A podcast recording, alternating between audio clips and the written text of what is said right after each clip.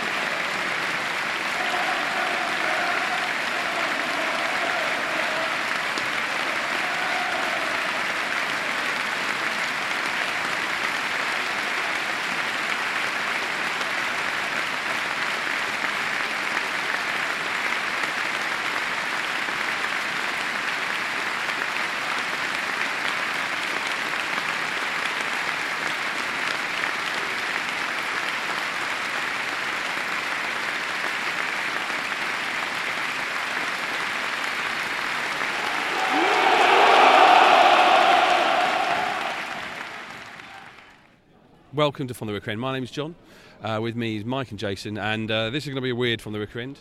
Um, it is Saturday. It's uh, pre-kick-off. We're outside uh, Vicarage Road before Watford play Middlesbrough, uh, and we are going to be having a chat about um, a great man. Um, Mike, uh, Graham Taylor died two days ago, and we're outside Vicarage Road now. Uh, it's certainly different to a normal match day.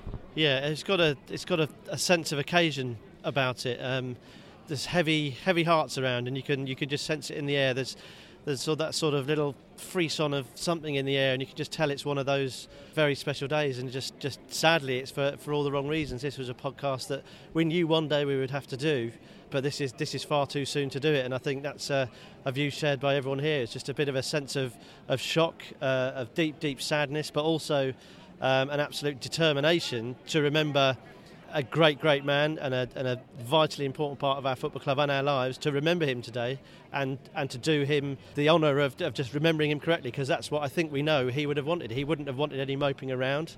He'd want us to get on with it, play the game, win the game, but also, yeah, it's just everyone everyone has a sense of responsibility today, I think, and, and you can feel it in the air. Yeah, we're going to uh, talk about Graham's time here, um, but it's all going to be from our point of view. That's what these podcasts have always been. It's our take on life as a Watford fan, so it's going to be our take on Graham, um, and we're going to try and do something bigger and better and with a little bit more thought um, uh, as a podcast uh, in the coming months uh, to really capture Graham properly. But let's sort of let's talk through it. We all we all became Watford fans when Graham was uh, manager. Mike and I knew at the end. Jason, you were at the beginning. And I think the biggest thing that is I've, I've had over the last few days is actually how Graham helped to form me, a part of me, the footballing part of me at least. What, what is it you think he formed in, in us as Watford fans? Um, I think the, the fact that we could all go to football, um, we were all brought along by our parents to Watford at a time when, excuse me, hooliganism was rife, and it probably wasn't at the forefront of our parents' minds to think, oh yeah, when the lad grows up, we're going to take him to take him to football, because it was a, a yeah some nasty places to go back then. So he created, as we, I mean, it's, it's been said many times already, he created this family club, this community ethos. The club was part of, of the town. It was just a, a sort of a, a small cog in the community. It wasn't about the football club. It was about Watford as a town and as a community. Um, and we know he got the players to go out, meet the public.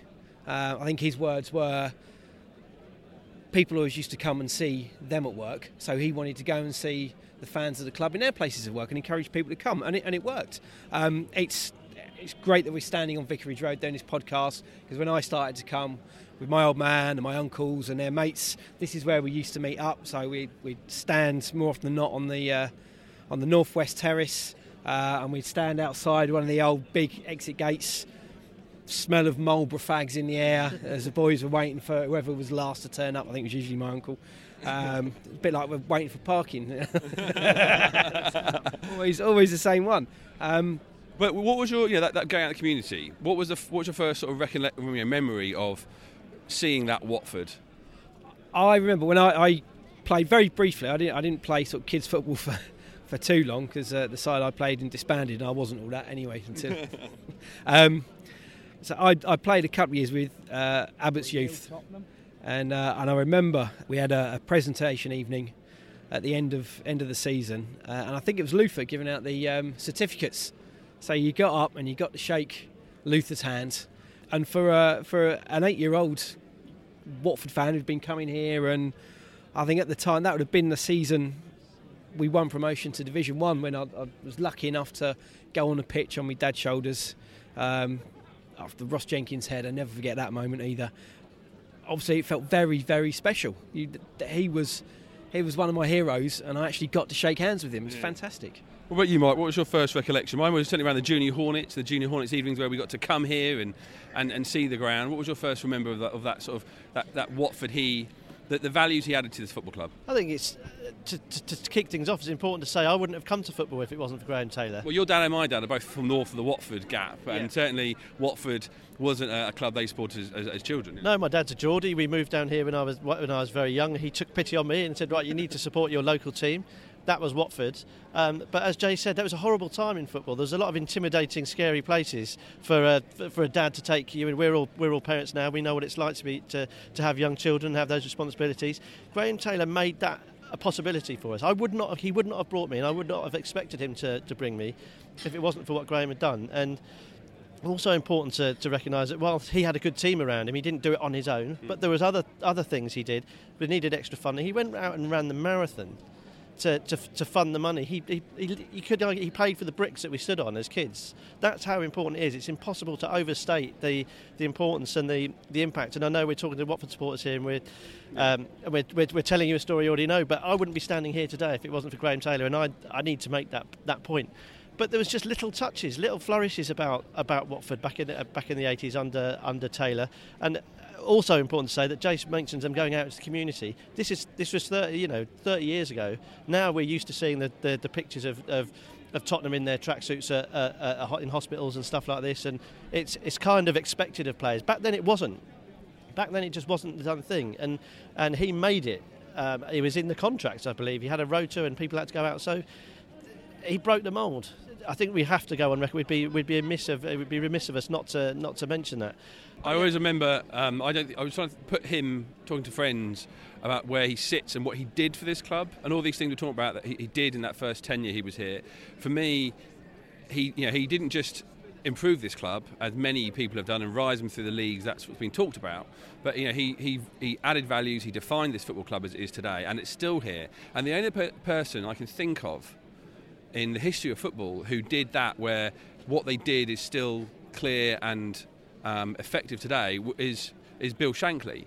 Everybody else just did a really good job at a certain time, but that's that's what Graham did. Instead of football, Jason, um, it was he played exciting football, but was still winning. It wasn't he wasn't sacrificing anything by playing exciting football.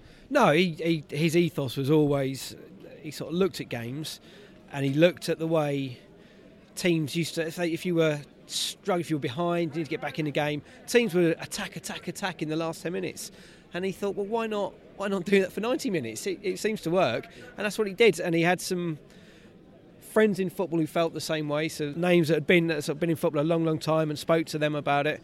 Um, and he he came up with what seems to be a really simple tactical solution: it, it's get the ball at the other end of the pitch, and if you keep out there long enough, you're going to score a goal. And the other team just didn't cotton on, and, and when they did, they didn't like it anyway, as if it was the, the wrong way to play football. If we'd have been a fashionable club with fashionable players pinging forty, fifty yard passes into space for wingers to run, to, run onto, it would have been the best thing since sliced bread. But I, I, it was joyous, and what Jay says there was standing on the on the Vicarage Road end, and the, part of this is the, is the youthful uh, standing on the on the family terrace. So part of this is youthful enthusiasm, but whenever Watford conceded a goal, you were always like, right, let's go and get one. And you kind of expected them to generate something, because that's just what they did. And there was just that almost sort of, it wasn't carefree, that's the wrong word, but it was exciting, and it was, I think joyous is the right word. The first game I can remember being at was Watford four, Walsall four in, a, in an F A Cup tie. So you can kind of see why I, why I got hooked on football. But you always expected something to happen from from a Watford team under Graham Taylor, and I think he, he decided to leave when the first time round when he felt he couldn't impact that any further. But it was just... it was just excitement under him, and it, it felt like Watford would, would always do something. It didn't ever feel like they'd let you down, and you almost expected them, if they let one in, they'd go and they'd sort it out for you, and it felt like it was. They'd go and score for you, because it, standing there at Vicarage Road as a kid, you all felt as one. You felt privileged to be there because you stood at the front, your dad would stand at the back, and all the kids would go down the front, and that made you feel grown up and special. And you kind of realised, I think, looking back, that it was at Watford that made that made that happen for you. And obviously that's that's Graham Taylor. You couldn't go to, to Chelsea and let's say to your dad, right, I'll see you at half-time, I'll see you at the game as a as a seven or eight-year-old. No chance. And it just enabled you to have that excitement. And, you know, Jace described those evocative memories of, of the cigarette smoke, and everyone's got them. But here it's just, I've got, you know, goosebumps thinking about them. Watching football as a kid in that environment and watching that great football was is a privilege. Um, and, yeah, that's why I think everyone's feeling so despondent today.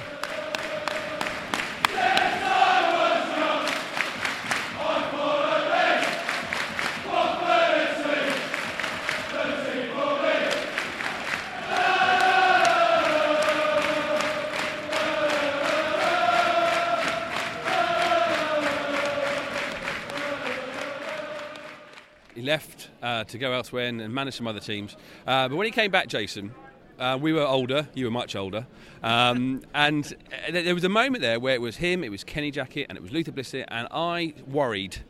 I was old enough by that point to really understand, having started to go, you know, to away matches, truly understand what Graham had done here. And I think as the years have gone on, I've more and more understood the impact of what he did and how it's still around in this football club. But when he came back, was it any point that you were worried, or did you, did you always think he'd, put, he'd come through? No, because I, I think right at the at the very start when he came back with Luther and Kenny, it was immediately back to that sort of high scoring, we'll score more than you. There was some, I mean, I think there were a couple of games where we scored six, uh, Port yeah. Vale possibly, yeah. and and this is with um, Devon White and David Connolly up front. It was uh, it was amazing. It was great fun. It was it was good fun to watch, and ultimately in the end it was it was sort of heartbreak as we dropped down to. So it would have been uh, Division Two, would have been called at the time, the third level of English football, and and and for me, and obviously for you guys as well, I think that was the first time I'd seen us down there. But I remember going to the opening day of the season, the following season, at Bournemouth, friends of ours, and it was sold out. And I was uh, lucky enough, I got there early and managed to get in. But there was a massive queue, and a lot of Watford fans didn't get in that day. So if you think anyone was really worried about whether we'd be all right, I think the fans were, were there to back him. Uh, obviously, by then, he'd sort of taken a bit of more of a backseat role, and Kenny was in charge. But he was still there, and everyone was, I think, trusting in him. It's not it's not rewriting history to say that him coming back, seeing the T V pictures, seeing the, the pictures in the in the paper, whatever, it gave it made everyone feel two foot taller around the club, and it, you could just sense it immediately. And yes, we went we went down. He he, he couldn't save us at the, the tail end of that season.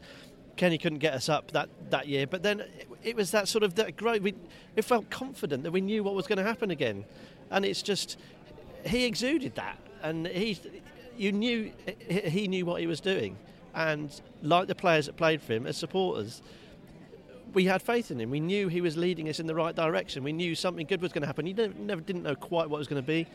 Would we get to another cup final? Would we get to play? Whatever? But you knew something was going to good was happen because he would work his fingers to the bone for our football club. And he gave us one of the biggest moments of our uh, time as a club. He'd done many, many before, and we won the playoff final and, and took us to the Premier League um, uh, for the first time. Um, and I always think maybe I wonder if, if he hadn't come at that point, where would we be now? Would we have ever had that surge in that what we now know as the Premier League uh, era to get there? The final sort of time he came back was wasn't as manager again. It was purely as a uh, as uh, as a, a director and then a chairman. Um, I don't think. Again, now we, we learn more about what was going on at, at the time, how much he steadied the ship and, and, and almost kept the Watford way that he defined uh, going. It was a tumultuous and difficult time for, for Watford when he came back, and just knowing that he was sat in the room with the people who were making the decisions, just knowing that he would be involved in, in the direction and trying to work out what happens next. It was always going to be very, very difficult just because of the financial situation and the complicated mess that, that Watford were in, but you just knew as long as he was there, all you wanted to support is someone with your club's best interests at heart, doing what they think is best for the football club. And while he was there, you had that faith Um, and whilst it was probably it was the most difficult period of his association with the with the football club, there can, there can be no doubt. The I think the the peace that he would have given Watford supporters and the and the faith was was worth, you know, is immeasurable in times like that. When, you know, you mentioned the the surge of the Premier League, but there were two surges, and there were there were play, there were you know there's guys who listened to the podcast who were who were watching as as, as fourth division um, club and has seen us go up, drop down again, and then go back up again. And then we were in this, so they've you know had decades of this wonderful roller coaster ride, only for it potentially to be to be snatched away, uh, and just all going up, up up in a puff of dust. And to have that man there who had been the constant through all those wonderful times, will uh, was you know it was like a balm to all our sort of concerns. And so, as always, it was just great to have him around in, in whatever capacity. The thing that we've seen recently, Jason, is young players coming on and us all getting excited about that, that feeling like that's what Watford should do. And again, he started that. Uh, I saw a clip this morning from uh, I T V Sport from, from the late, uh, the early eighties, uh, once we'd actually got that promotion to the, the Division One, where he, uh, he said we had four teenagers play in that uh, in that Division Two side. And that's something, again, something he, he, he kept. And it's very important to us. Yeah, and again, sort of talking about my own personal memories, I remember coming to a couple of F A Youth Cup finals here. Mm. Um, where we beat Manchester United, which had they'd had Mark Hughes in the side, I think, lost to Newcastle. They had Paul Gascoigne playing for them. But that first one at Man United, I can remember I, I was sitting in, uh, I think I'd been in the Schrodel's stands with my dad that that night. Um, and again, it was ex- an exciting game. Didn't matter if it was the first team or the youth side. That the football was exciting.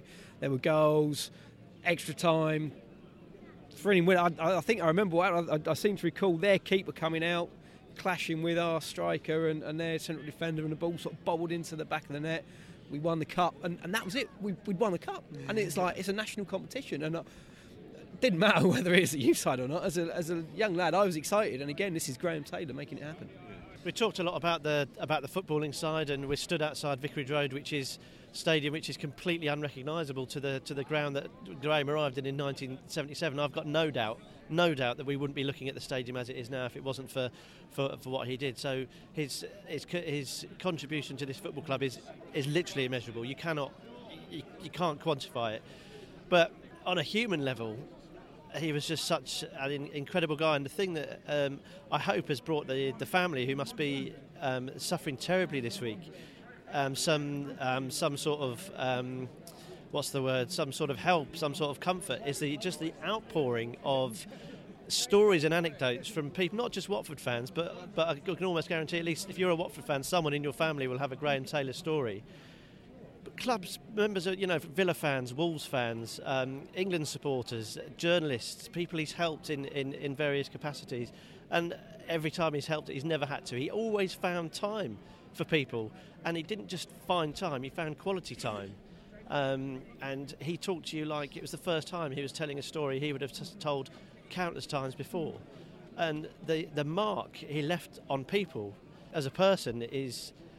is unmatched in, in football, I, I think. Is I've, n- I've never known anything like it, and I've had tweets from, from um, supporters of other clubs this week saying, I had no idea, I had him I had him wrong, I thought he was a, a, a rubbish England manager who did well at a little club, and he had no idea what he meant to not just the people of Watford, not just the people of Birmingham and Aston Villa, but to, to almost everyone.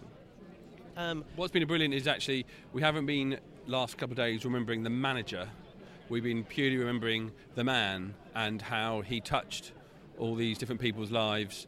Um, particularly this morning, loving the Tales from the Vicarage, sharing the story about Gifton Noel Williams um, and uh, Graham supporting him financially during a, a tough occasion. And, and, you know, there's, there's a million of those stories, and if we can get them, or as many of them, we will hopefully get some sort of collection together of all these stories uh, and of you and, and Graham and your memories, uh, some sort of future from the Rooker End podcast.